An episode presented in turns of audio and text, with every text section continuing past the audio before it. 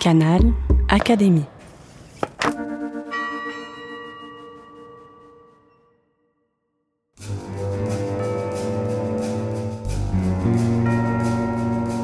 Petite histoire de science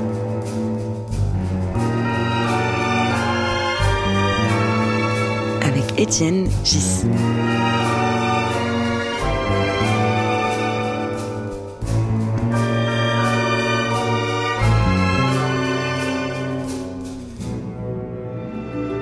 Le podcast de l'Académie des sciences. Je suis face à Édouard Brézin. Tu Bonjour, Étienne. Tu es, tu es physicien théoricien, ancien président de l'Académie des sciences. Aujourd'hui, j'aimerais qu'on parle de Pascal et en particulier de Pascal et le vide grande histoire, très longue histoire, passionnante. Avant Pascal, le, vide n'existait pas ou existait. Il y a eu grande dispute au XVIIe siècle. Et puis, si on a le temps, mais j'espère qu'on aura le temps, on ira jusqu'au XXIe siècle. Et tu nous diras que le vide d'un physicien d'aujourd'hui, il est plein de trucs.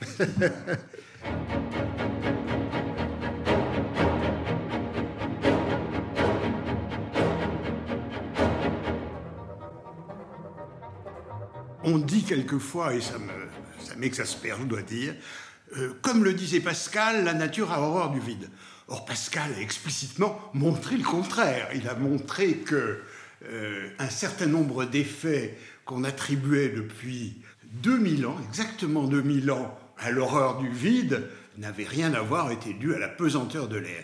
Mais donc, il faut commencer l'histoire avec 2000 ans, exactement avant Pascal, Athènes, où Démocrite est l'un des premiers à se demander euh, de quoi est faite la matière. Est-elle indéfiniment divisible?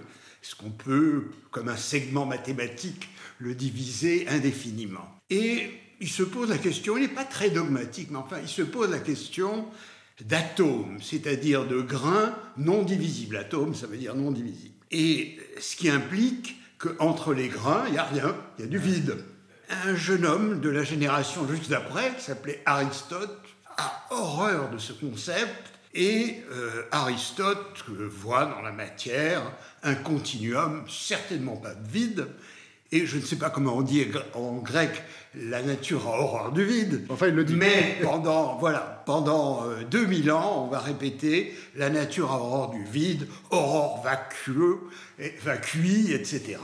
Et comme Aristote et vénéré au Moyen Âge à l'égal d'un dieu, on va sans arrêt répéter ça. Je vais te couper un instant, j'ai l'impression qu'on dit beaucoup de mal d'Aristote, mais c'est quand même un grand monsieur. C'est un grand, c'est un grand... Non, non, il, ces messieurs sont complexes, hein, euh, voilà.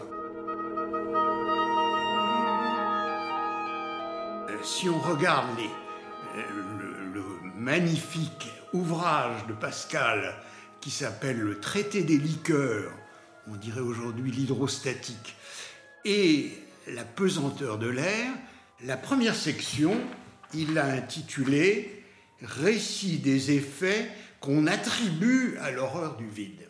Le premier exemple qu'il prend, c'est le soufflet, cet instrument qui permet d'attiser le feu dans une cheminée. Et Pascal dit, si on ferme le soufflet, si on bouche l'orifice par lequel il souffle, il souffle de l'air dans la cheminée et qu'on essaye d'ouvrir le soufflet, on n'y arrive pas.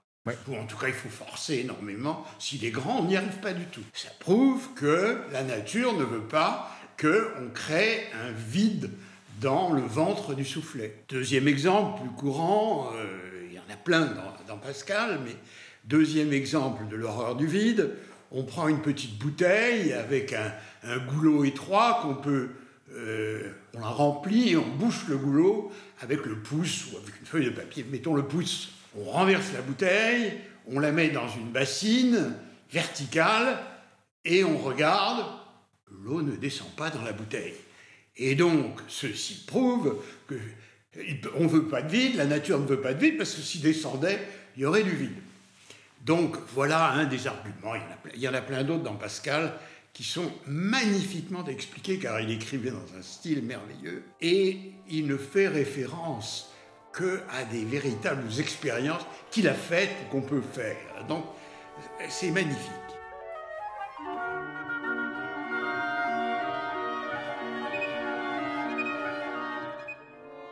la suite de mon histoire, euh, de cette histoire du vide, passe par Florence. À Florence, dans les années 1640, les fontainiers de Florence sont, qui distribuent l'eau dans la ville, qui font remonter l'eau de l'Arnaud dans les fontaines, n'arrivent pas à faire jaillir l'eau dans la fontaine à plus de 32 pieds. C'est environ 10 mètres. Environ 10 mètres. Et donc, ils sont très étonnés, ils font ça nombreuses fois. Ils vont voir le grand maître Galilée, qui est là en, résidence surveillée à Florence. Galilée dit Je ne sais pas, allez voir un jeune homme dont il a lu les écrits, qui s'appelle Torricelli. Donc, les fontainiers vont voir Torricelli, qui leur dit Écoutez, je vais réfléchir, donnez-moi un, un peu de temps.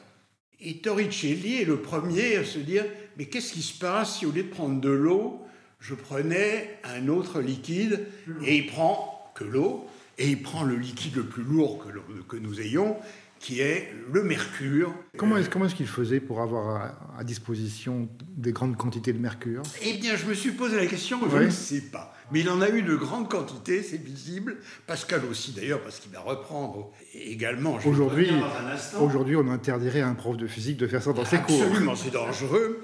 Parce qu'en plus, donc, Torricelli prend un tube d'un mètre de long environ, il le remplit de mercure, il le bouche avec son pouce, je crois, le plonge vertical dans un bain de mercure, et stupéfaction de Torricelli et de tous les gens qui viendront voir, le mercure descend et s'arrête. Alors là, euh, le fait qu'il descend d'abord, il a réalisé pour la première fois un vide dans le sommet du tube, et euh, d'autre part, pourquoi descend-il? Donc il invente le baromètre. Il invente le baromètre qui s'appelle le baromètre de Torricelli. Et d'ailleurs, pendant longtemps, l'unité qui a servi à désigner le millimètre de mercure s'appelait le Thor, du nom de Torricelli. Pascal, aussitôt, très peu d'années euh, après, entend parler de l'expérience d'un Italien, dit-il, qui est bien Torricelli, et Pascal comprend. Torricelli écrit en quelle langue? Alors je crois qu'il écrit, euh, qu'il écrit en italien comme, comme Galilée, hein, déjà. Il est quand même un, élève de Galilée, hein, euh, quelque part. Donc, je, Torricelli constate mais ne propose aucune explication. Oui, il a, il a probablement cette vision de la pression atmosphérique, mais pas très, pas très formulée. Je crois qu'il faut vraiment attendre Pascal pour que on se il formule explicitement que c'est la pression de l'air qui fabrique tous ces effets qu'on a attribués à l'horreur du vide. Donc en gros, en gros c'est l'air qui appuie sur la partie extérieure, là. Appuie partout, en particulier sur le. Voilà, il fait monter, il fait monter donc le mercure, il fait monter l'eau, mais le fait monter à une telle hauteur que. Est-ce que Torricelli avait compris que 10 mètres d'eau, c'est le même poids que 73 ah oui, il connaissait très bien le, le facteur 13,6 de densité. D'accord. Donc il se rendait compte que c'était...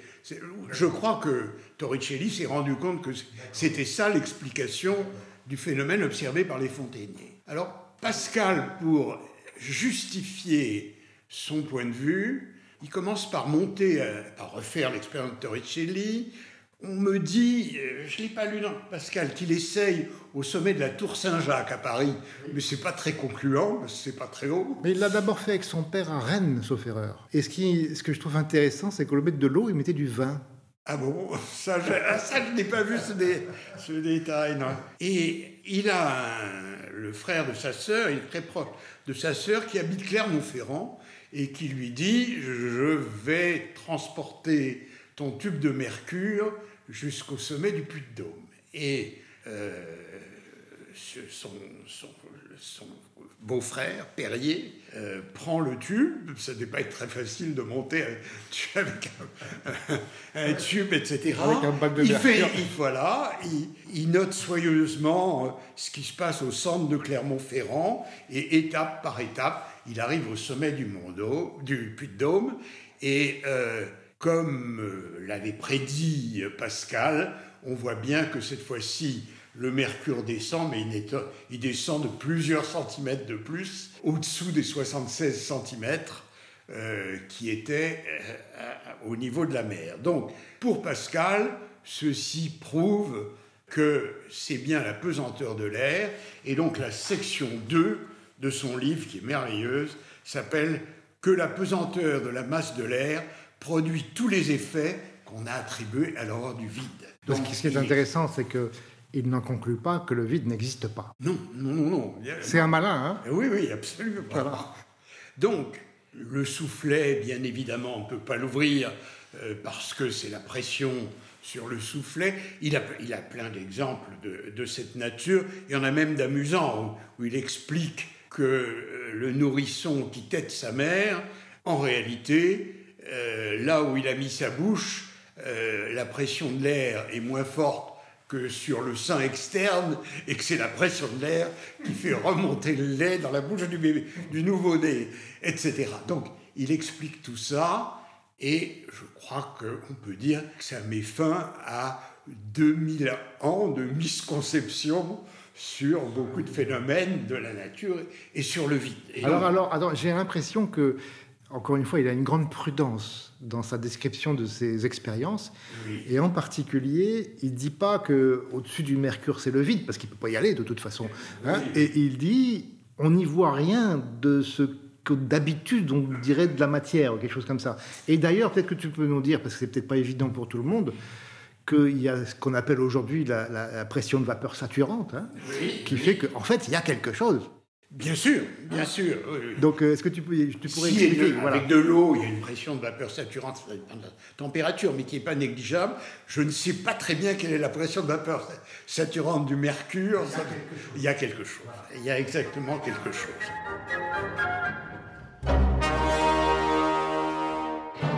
Ce que j'admire dans Pascal, c'est que c'est un véritable expérimentateur. C'est quand, quand on le lit, c'est magnifiquement écrit mais chacun, chacune de ces affirmations va reposer sur des expériences explicites qu'on peut conduire ou qu'il a conduites lui-même. Alors on peut peut-être se payer le petit plaisir de dire du mal un peu de son concurrent Descartes. Voilà, alors.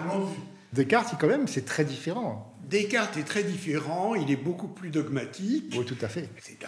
il va inventer des choses en physique comme en mathématiques absolument essentiel.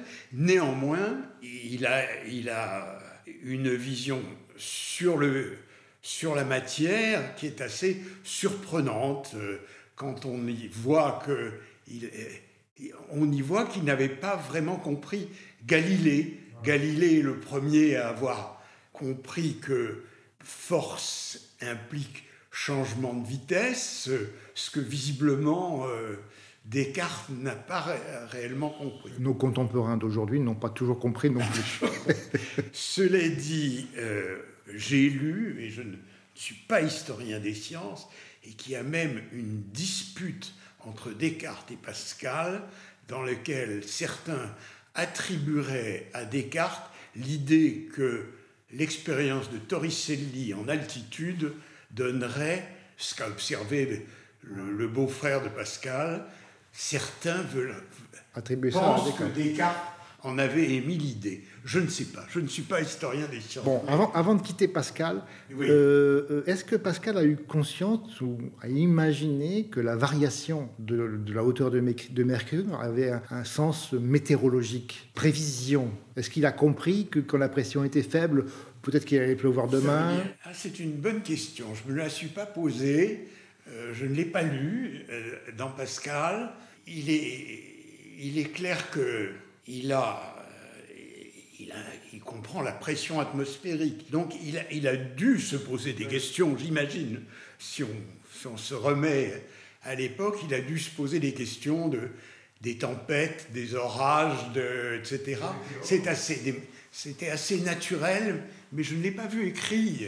En tout cas, pour euh, terminer avec Pascal, il y a un moment où il, y a, il a un paragraphe où il calcule le poids total de l'atmosphère. Et il ne fait aucune erreur. C'est incroyable, incroyable.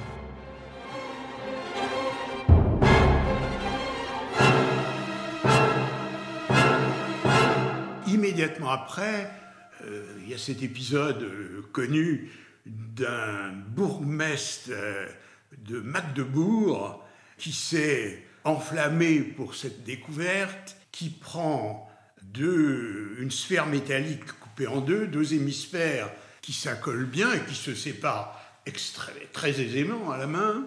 Dans l'un des hémisphères, il a accroché un tube avec une valve, il accole les deux hémisphères, il pompe l'air qui est dedans, et puis à chacun des hémisphères et un crochet, on met des attelage de huit chevaux de chaque côté. Euh, on convoque, pas la presse à l'époque, mais même, je crois, l'empereur va être spectateur de l'expérience incroyable dans laquelle ces, ces deux attelages vont essayer de séparer une sphère qui se séparait à la main comme ça, et sans y arriver, bien sûr, et euh, pour une sphère de environ 40 cm de diamètre, un petit calcul montre que la force qu'il aurait fallu exercer, c'est quelque chose comme celle qu'il faut pour soulever 20 tonnes. Quoi. En tout cas, ça montre une chose que, euh, je crois que tu seras d'accord avec moi, c'est que la, la science, pour qu'elle passe dans la population générale, il faut la montrer.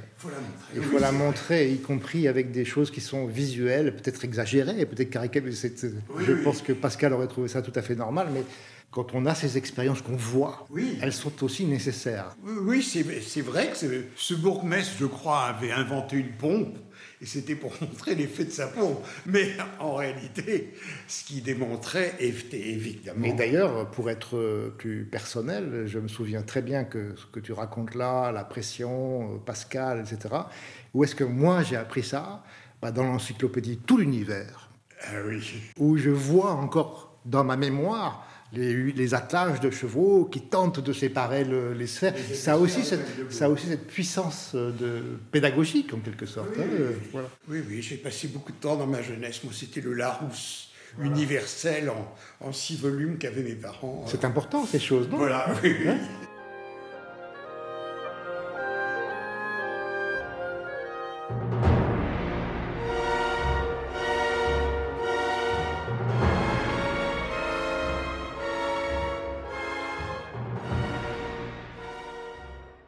Pour illustrer cette histoire du vide, Édouard Brézin m'a recommandé de choisir des extraits du Sacre du printemps de Debussy. Si vous voulez connaître la suite de l'histoire, donc de Pascal jusqu'à aujourd'hui, au XXIe siècle, eh bien, vous devrez écouter la deuxième partie de ce podcast. À bientôt.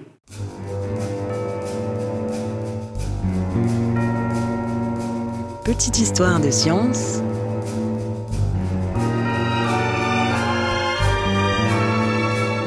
Étienne Gis.